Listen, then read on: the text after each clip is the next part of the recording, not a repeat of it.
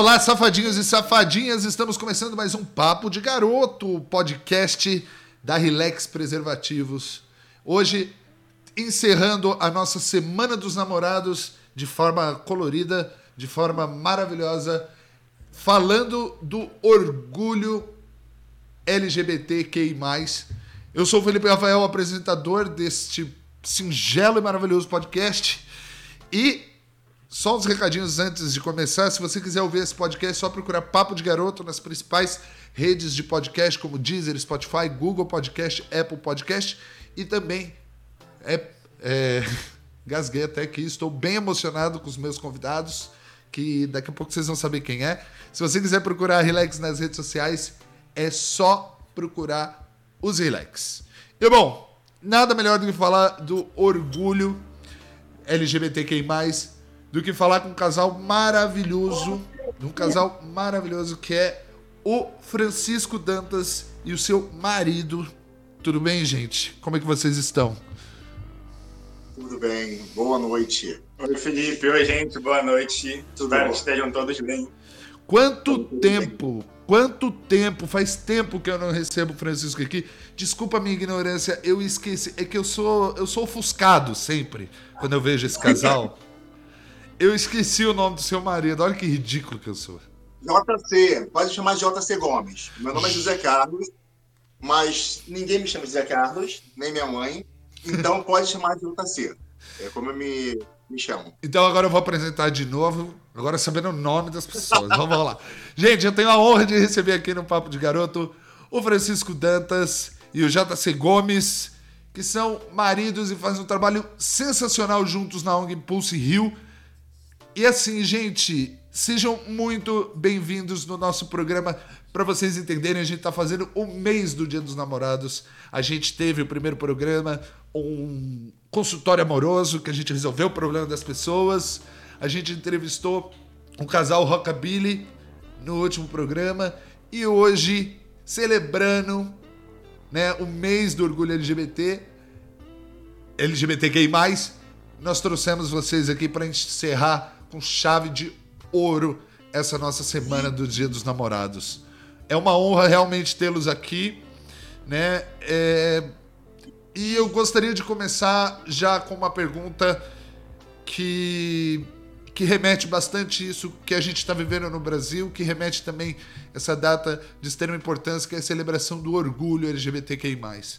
É, eu gostaria de saber o que, que esse dia significa para vocês Ainda mais sabendo que o Brasil é o país que mais mata pessoas da comunidade LGBTQI, principalmente as pessoas transgêneras. Bom, é, JC falando aqui, né? Eu vou.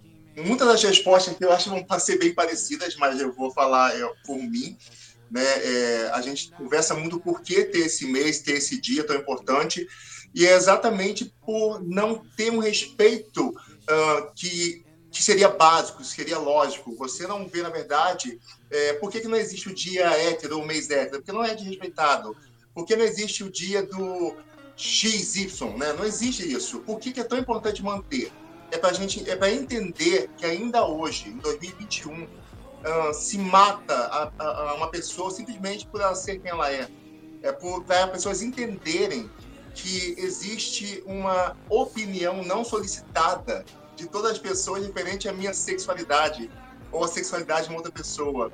É, é, é muito importante ainda hoje, infelizmente eu vou dizer ainda hoje que, é, que o mundo está tão evoluído, a gente ter que lembrar a, as pessoas de que o respeito tem que ser seguido, tem que ser respeito, tem que ter respeito, ponto.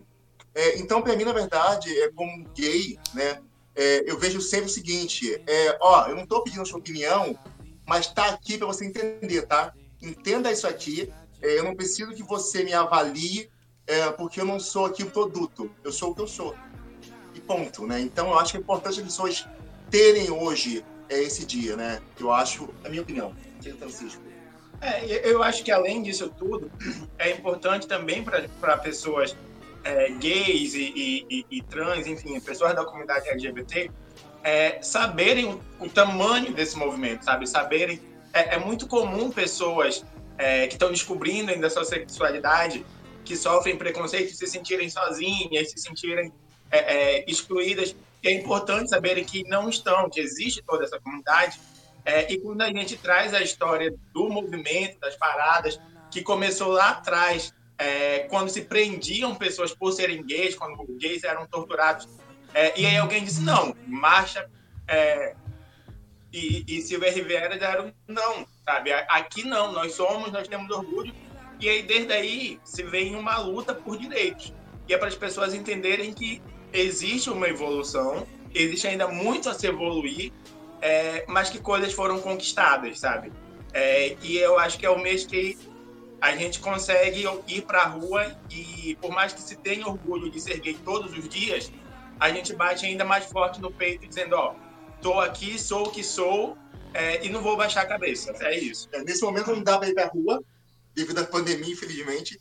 Esse ano vai ser mais um ano que a gente está fazendo muita coisa online. A parada de São Paulo, as paradas, algumas paradas do Brasil é, vão ser online. A Impulso também vai fazer coisas online. Mas eu acho que é exatamente isso, né? O ir na rua agora é, tipo, é mostrar nas redes, é botar na cara.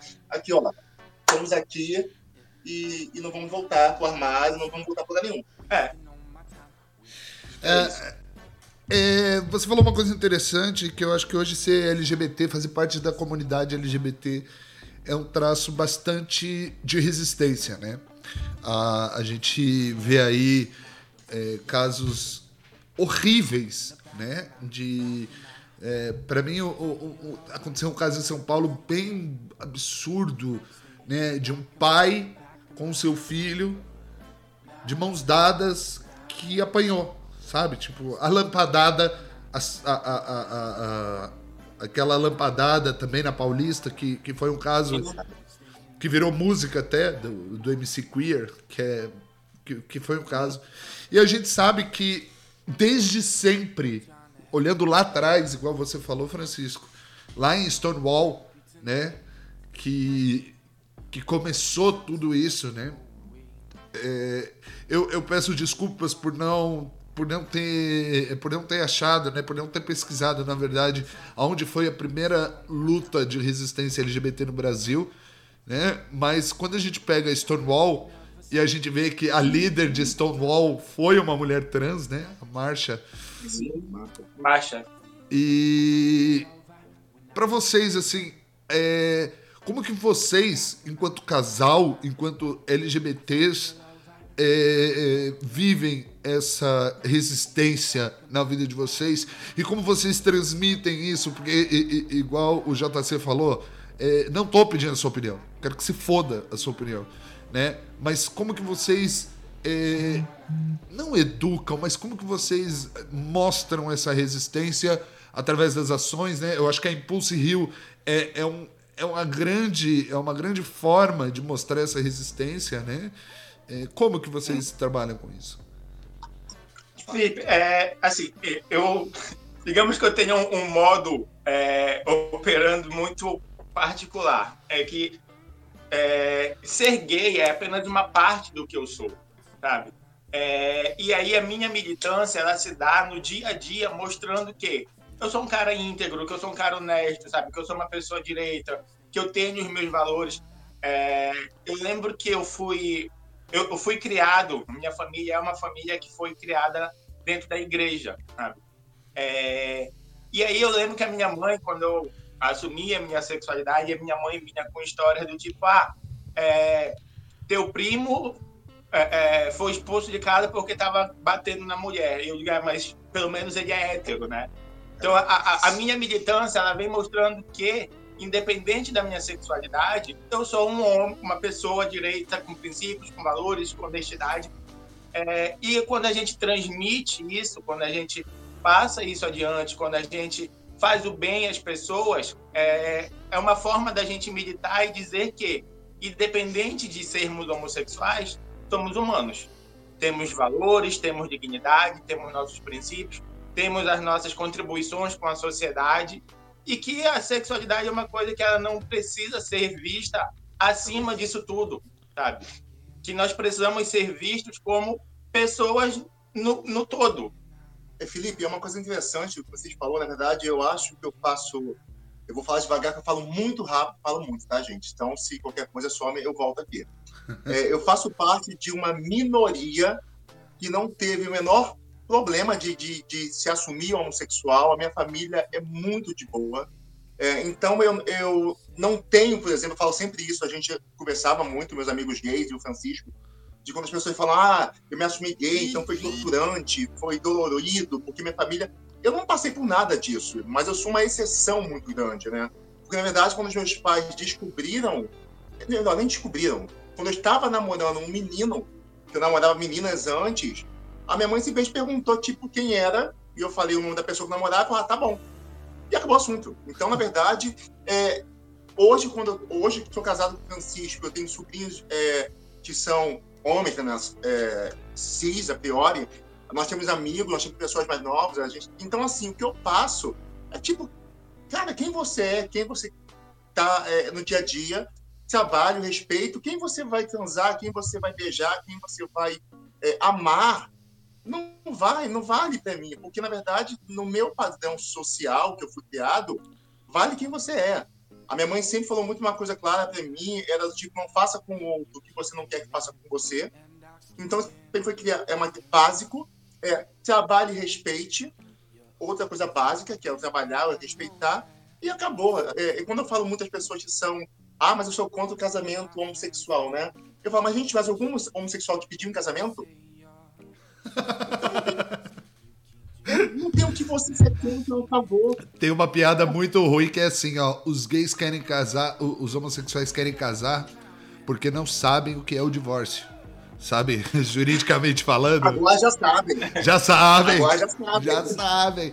Eu fico imaginando eu fico imaginando reunião de partilha, né? Eu acho que com, com, com os gays devem ser mais educados, né? Porque casal hétero é tipo, eu quero carro, eu quero. Eu quero. Nada, depende. É, Felipe, mas é, é isso. É, você tá, tá falando e falou de, de uma piada. É, mas exatamente essas coisas. Não existe a diferença de porque é casal hétero ou porque é casal gay. É porque são pessoas. Então vai ter casal gay que uma partilha de bem vai ser de boa, e vai ter casal gay que uma partilha de bem vai, vai ser uma guerra. É e pessoas e casais héteros também, entendeu? E aí quando a gente medita no dia a dia mostrando que somos iguais, sabe? Os mesmos sentimentos, os mesmos conflitos, as mesmas coisas é, que a, a afetam um hétero afetam um gay. E não tem essa diferenciação. É, o que existe muito, Felipe, é, é, você, a gente entendia a piada, a gente brinca, ainda existe um. É muito hoje em dia é muito detalhista e muito peculiar uh, o termo da brincadeira. Então, por exemplo, agora foi claro e super entendível. É a história que eu li hoje, uma piada maravilhosa, tipo, ah, eu vou casar para transar todo dia. Eu falei, esse fudeu, né? Nem, fala, nem, nem casal é, nem casal gay, sabe disso. Essa piada eu, eu li hoje, eu falei, a pessoa se fudeu aí, a imaginação dela. E, e, vai, e isso vai muito também da parte do, do, do, do gay e tudo isso, mas no final das contas é exatamente a mesma coisa. Você vai ter é, um, um, casal gay que vai estar super de boa, que vai dividir as coisas, os cachorros, né? O que for. Casal gay que você vai ver o inferno na vida ali, entendeu? Quando a gente fala muito da militância atual, que uh, quem não entende ainda bota, ah, mas o gay quer alguma coisa a mais. Não, gente. O gay, o, o preto, o ar de mulher, é simplesmente igualitário eu, como homossexual, eu não admito, nunca admitia, e nunca aconteceu, pelo que eu saiba, ganhar menos que um hétero no meu trabalho. E ponto. Eu acho que esse é um ponto interessante quando a gente traz a situação do porquê do, do, orgulho. Na verdade, eu acho que não deveria. Assim, se você pensar bem, todo mundo tem que ter orgulho do que é. Se você não for um marginal, se você não for um filho da puta, se você não for um assassino, se você não for um estuprador, Cara, você é um cara legal, você é bacana, você trabalha, você tem seu dinheiro, e você pode ter seu dinheiro é, morando no Leblon, se for honesto, ou na favela, ou onde for. Eu acho que essa é a parte bacana do dia do orgulho. É você ter orgulho de quem você é. Mas nós, como, como, como homossexuais, é, e a galera, a galera toda LGBTQI mais plus, e aí vai, é, ainda tem que bater essa tecla, ainda tem que pegar e mostrar a cara e explicar, ó, a gente não está na sua opinião. A gente simplesmente é, é o que é. E, e assim, quando a gente. Existem diversas denominações dentro do espectro LGBT, né? E, e uma coisa que eu acho interessante, por exemplo, tem coisas que eu não entendo. Mas mesmo assim eu não vou falar sobre isso porque eu não entendo. Eu vou buscar informação antes de falar, né? Porque a gente tem a gente tem o espectro cis o espectro trans, aí vai para agênero, assexuado, pansexual. Assim, eu prefiro não. Então. É, assim, é uma coisa que, se a gente for falar um dia a respeito disso, é, eu costumo dizer que a gente tem a, a sigla LGBTQIA, é, mas que na verdade tem um alfabeto. Porque do, da sigla T eu tenho um desdobramento. Da sigla G eu tenho um desdobramento. Entendeu? Então a gente tem todo um alfabeto. Não, se a gente for pegar LGBT, ó, LGBT. Quer dizer, LG, é, é LGBT, porque, por exemplo, a gente tem gay, é, lésbicas. Já começa aqui, ó, lésbicas, cisgêneras e lésbicas trans. Aí a gente tem os gays cisgêneros, os gays trans. Aí a gente tem os bissexuais cisgêneros e os bissexuais trans. Aí a gente tem o trans trans, né? Aí a gente tem os trans gays e os trans lésbicas.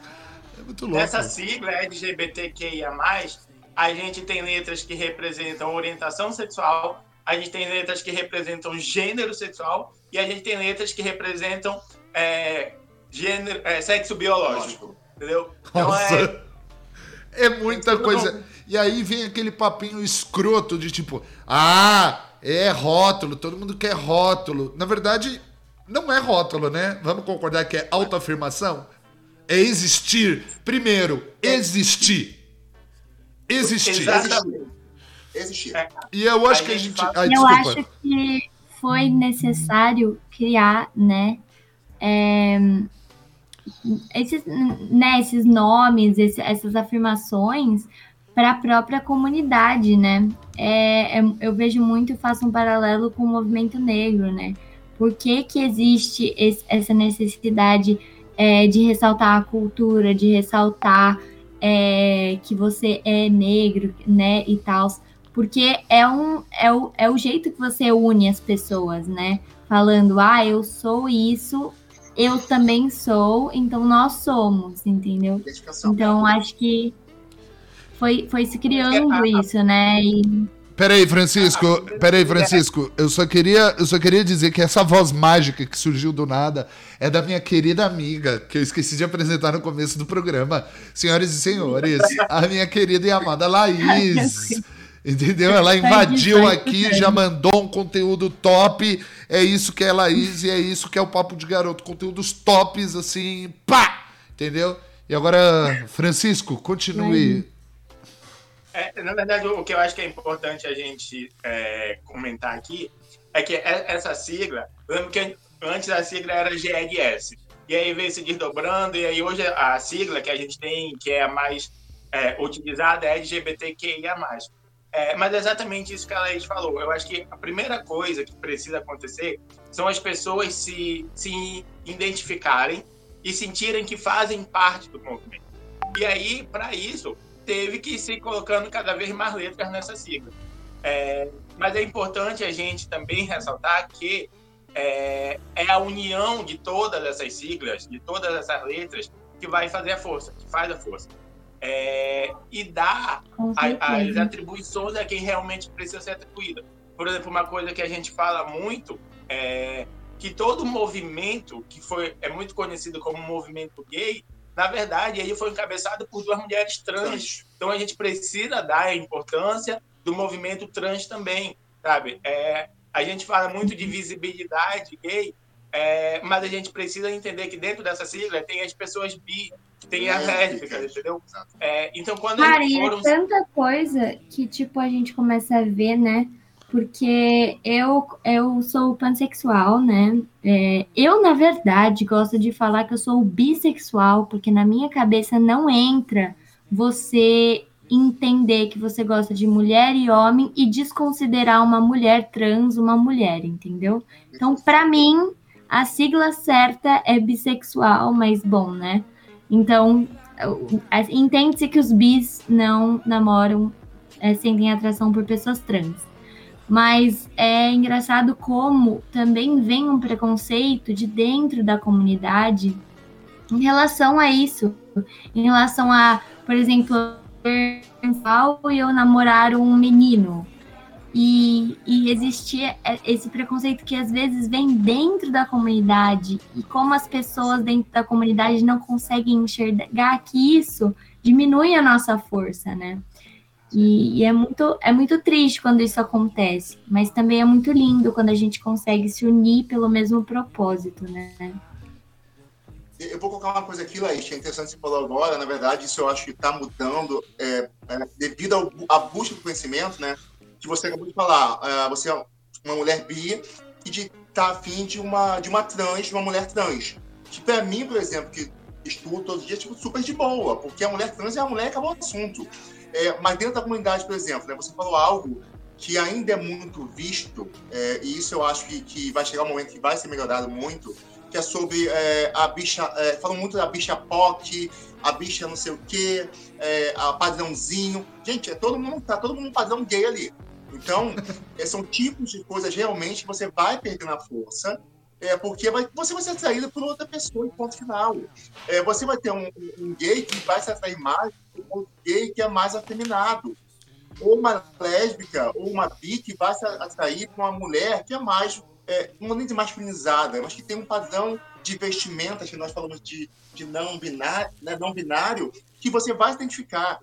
Quando você começa a botar ah, a bicha é POC, ah, a caminhoneira, você começa a abrir dentro da nossa comunidade preconceitos.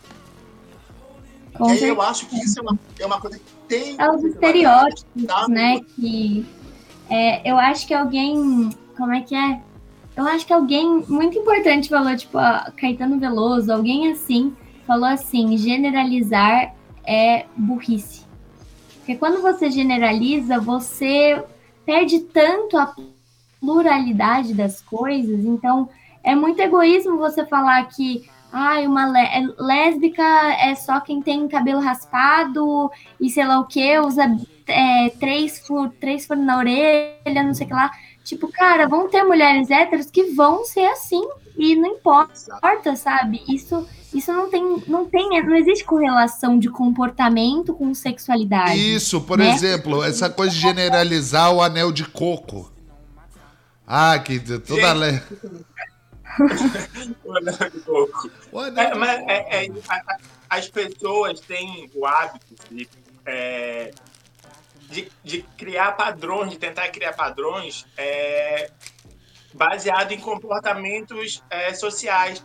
E aí não é porque uma mulher usa anel de coco que ela é lésbica. Não é porque uma mulher usa a cabeça raspada que ela é lésbica. Entendeu? É, o que precisa se entender é que são pessoas individuais, sabe? Eu posso usar um anel de coco porque eu simplesmente acho o acessório bonito e pronto eu, como gay, posso usar o cabelo comprido porque eu acho ter cabelo comprido bonito, mas isso não significa que eu seja afeminado, sabe? Ou que então, o homem é, não pode é, ou que, Exatamente, entendeu? Então, é, é, as pessoas pegam comportamentos sociais, de construção social, e tentam é, usar isso para enquadrar pessoas ou para rotular pessoas em grupo.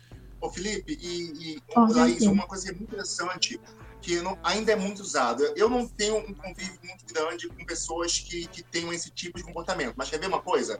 É você pegar como é, um homem hétero, tá? Cis hétero lá. Ou não sei se é cis, pode ser trans também. E uma mulher dá mole para ele, né? E a pessoa pegar e ele não quer a mulher e faz o quê? É viado. É gay. Gente, a pessoa pode não querer. Ela, Com ela, certeza, ela, né? ela não quer ficar E como se gay fosse. Não, e, e nesse sentido de, de que gay é uma coisa ruim. É, gente, é, ser gay. Isso, tipo, não é ruim, gente. Um e se fosse, é um né? comportamento social e, e, baseado nesse comportamento social da pessoa quer taxar ela. Então, o comportamento social de não querer estar com uma mulher é um comportamento é, social dito de homem gay quando na verdade o homem hétero pode então não querer pronto. Bom, gente, esse programa ficou tão legal que ele está sendo dividido em duas partes. E você não precisa esperar 15 dias para ouvir o próximo. Semana que vem a gente já está vindo aqui com a continuação dessa conversa maravilhosa com o Jota e com o Francisco. Tá bom? Não deixe de seguir a gente nas redes sociais, é só procurar por Use Relax e também não deixe de ouvir o nosso programa O Papo de Garoto. Demorou? Eu sou o Felipe Rafael e até a próxima.